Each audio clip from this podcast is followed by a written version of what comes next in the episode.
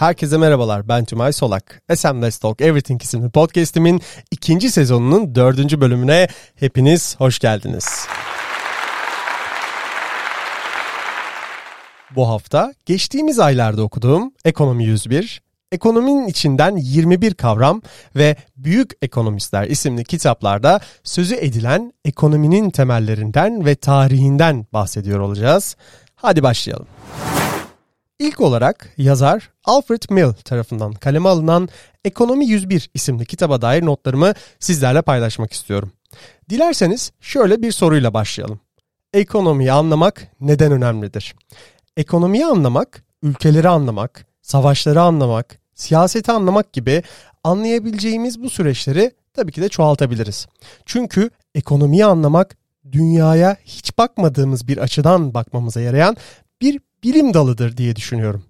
Ülkemizde uygulanan ekonomi politikalarını anlamak, evimizin bütçesini veya aldığımız maaşlarımızın nasıl değişeceğini anlamamız ile eş değer olduğunu düşünüyorum. Temelde ekonomiye dair prensipleri anladığımızda kişisel finans işlerimizde düzenli olarak yürüteceğimizi anlamamız gerekiyor. Ne de olsa oynaklığı yani volatilitesi yüksek bir ülkede yaşıyoruz.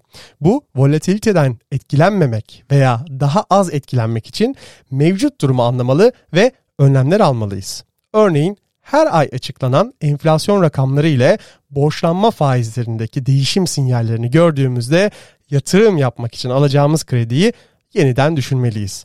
Çünkü geri ödemesi hesapladığımızdan bir hayli uzun olabilir. Sırada yazar Zahide Ay Yıldız Onaran tarafından kaleme alınan Ekonominin içinden 21 kavram isimli kitaba dair notlarımı sizlerle paylaşmak istiyorum. Kitap içerisinde paylaşılan kavramlardan yalnızca iki kavramı ele almak istiyorum. İlk kavramımız beyaz fil olarak isimlendirilen iktisat biliminde özellikle de kamu sektörü üzerinde yapılan analizlerde çokça kullanılan bir kavramdır. Temelde büyük onarım ve bakım maliyetleri olan karşılığında elde edilecek olan getirisini ve faydasını aşan altyapı gibi yatırımları tanımlamak için sıkça kullanılmaktadır. Asıl soru ilgili yatırımlar neden bir beyaz file benzetilmiştir? Anlatılanlara göre beyaz filler Siam, şimdiki Tayland, Siam krallığında yaşarlarmış.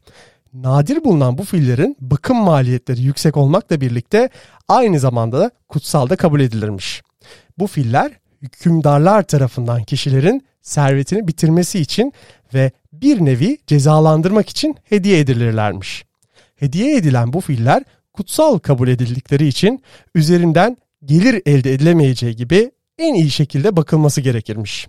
Bu sayede hediye edilen kişinin maddi anlamda zarar sokması kaçınılmaz olurmuş.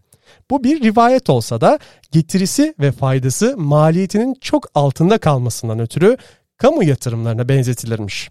Kamu yatırımlarının beyaz fil olarak nitelendirilmesi için ise beklenen toplumsal faydayı yaratmaması, sosyal refahı negatif etkilemesi, yalnızca politik avantajı olması ve belirttiğim gibi getirisinin götürüsüne oranla düşük kalması gerekirmiş. Diğer bir kavramımız ise helikopter para olarak ifade edilen ilk olarak monetarist iktisatçı Milton Friedman'ın 1969 yılında yayınladığı optimum para miktarı ve diğer denemeler isimli çalışmasında kullandığı bir kavramdır. Literatürde kazandırılan bu kavram Fed Başkanı Ben Bernanke tarafından günümüzde alternatif bir politik aracı haline gelmiştir. Bu kavram şu şekilde açıklanabilir. Bir helikopterin gökyüzünde bin dolarlık banknotları aşağıya atması, insanların bu banknotları hızlıca toplaması ve bu olayın tek seferlik gerçekleşmesi durumudur. Günümüzde ise bu kavram merkez bankalarının ekonomik büyüme için enflasyon artışını umursamadan piyasaya para enjekte edilmesi olarak da bilinmektedir. Pandemi döneminde birçok ülke ekonomisi hali hazırda vatandaşlarına destek niteliğinde bu kavrama başvurmuştur. Destek paketleri adı altında dağıtılan helikopter paralar geçici olarak likidite sorununa çözüm olması beklenmektedir. Son olarak ise yazar Phil Turnitin tarafından kaleme alınan Büyük Ekonomistler isimli kitaba dair notlarımı sizlerle paylaşmak istiyorum. Kitapta sözü edilen 10 ekonomistin aslında ortak bir noktası vardır. Ekonominin bireysel tüketicilere ve işletmelere onların karar mekanizmalarına odaklanmışlardır. Hatta aralarında biri var ki bir psikolog. Hepiniz biliyorsunuz Daniel Kahneman'dan bahsediyorum ve hayatı süresince davranışçı ekonomi, davranışsal iktisat alanında bizlere değerli çalışmalarından miraslar bırakmıştır. Kitapta kronolojik bir sıra ile izlendiği ötürü yaşanan olaylar karşısında her bir ekonomistin bugün kabul görmüş savundukları teorileri detaylarıyla anlatılmaktadır. Sizlere her bir ekonomistin savunduğu birer görüşü paylaşmak istiyorum. Öncelikle Adam Smith'ten başlayalım. Adam Smith, mikroekonomide yer alan arz talep grafiklerinin piyasa fiyatı düşüncesi ile ortaya çıkması. David Ricardo'nun ülkelerin en verimli oldukları alanlar için üretim yapılması, verimsiz alanlar için ise ithal edilmesi. Karl Marx, işçinin emeği ile emeğinin gücü arasındaki ayrım. Alfred Marshall, ekonomide matematiğin kullanılması ve ekonominin bir bilim dalı olarak gelişmesi. John M. Keynes, tüketim, yatırım ve kamu harcamalarının toplamı anlamına gelen toplam talep kavramı. Friedrich Hayek, tüm insanları eşit kılma ve veya eşit davranma girişimine köleliğin yeni hali. Milton Friedman işsizliğin işsizliği azaltma yönündeki her ek çabanın enflasyonu biraz daha yükselttiği bir noktaya dek düşeceği. Paul Samuelson özel tüketim malları ve kamusal tüketim malları arasındaki ayrımı. Gary Becker ayrımcılığın ırk, cinsiyet ve zevk ile tavır konusunda belirleyici olan diğer kişisel özelliklerin etkisini bir araya getiren bir katsayı ile parasal etkisi.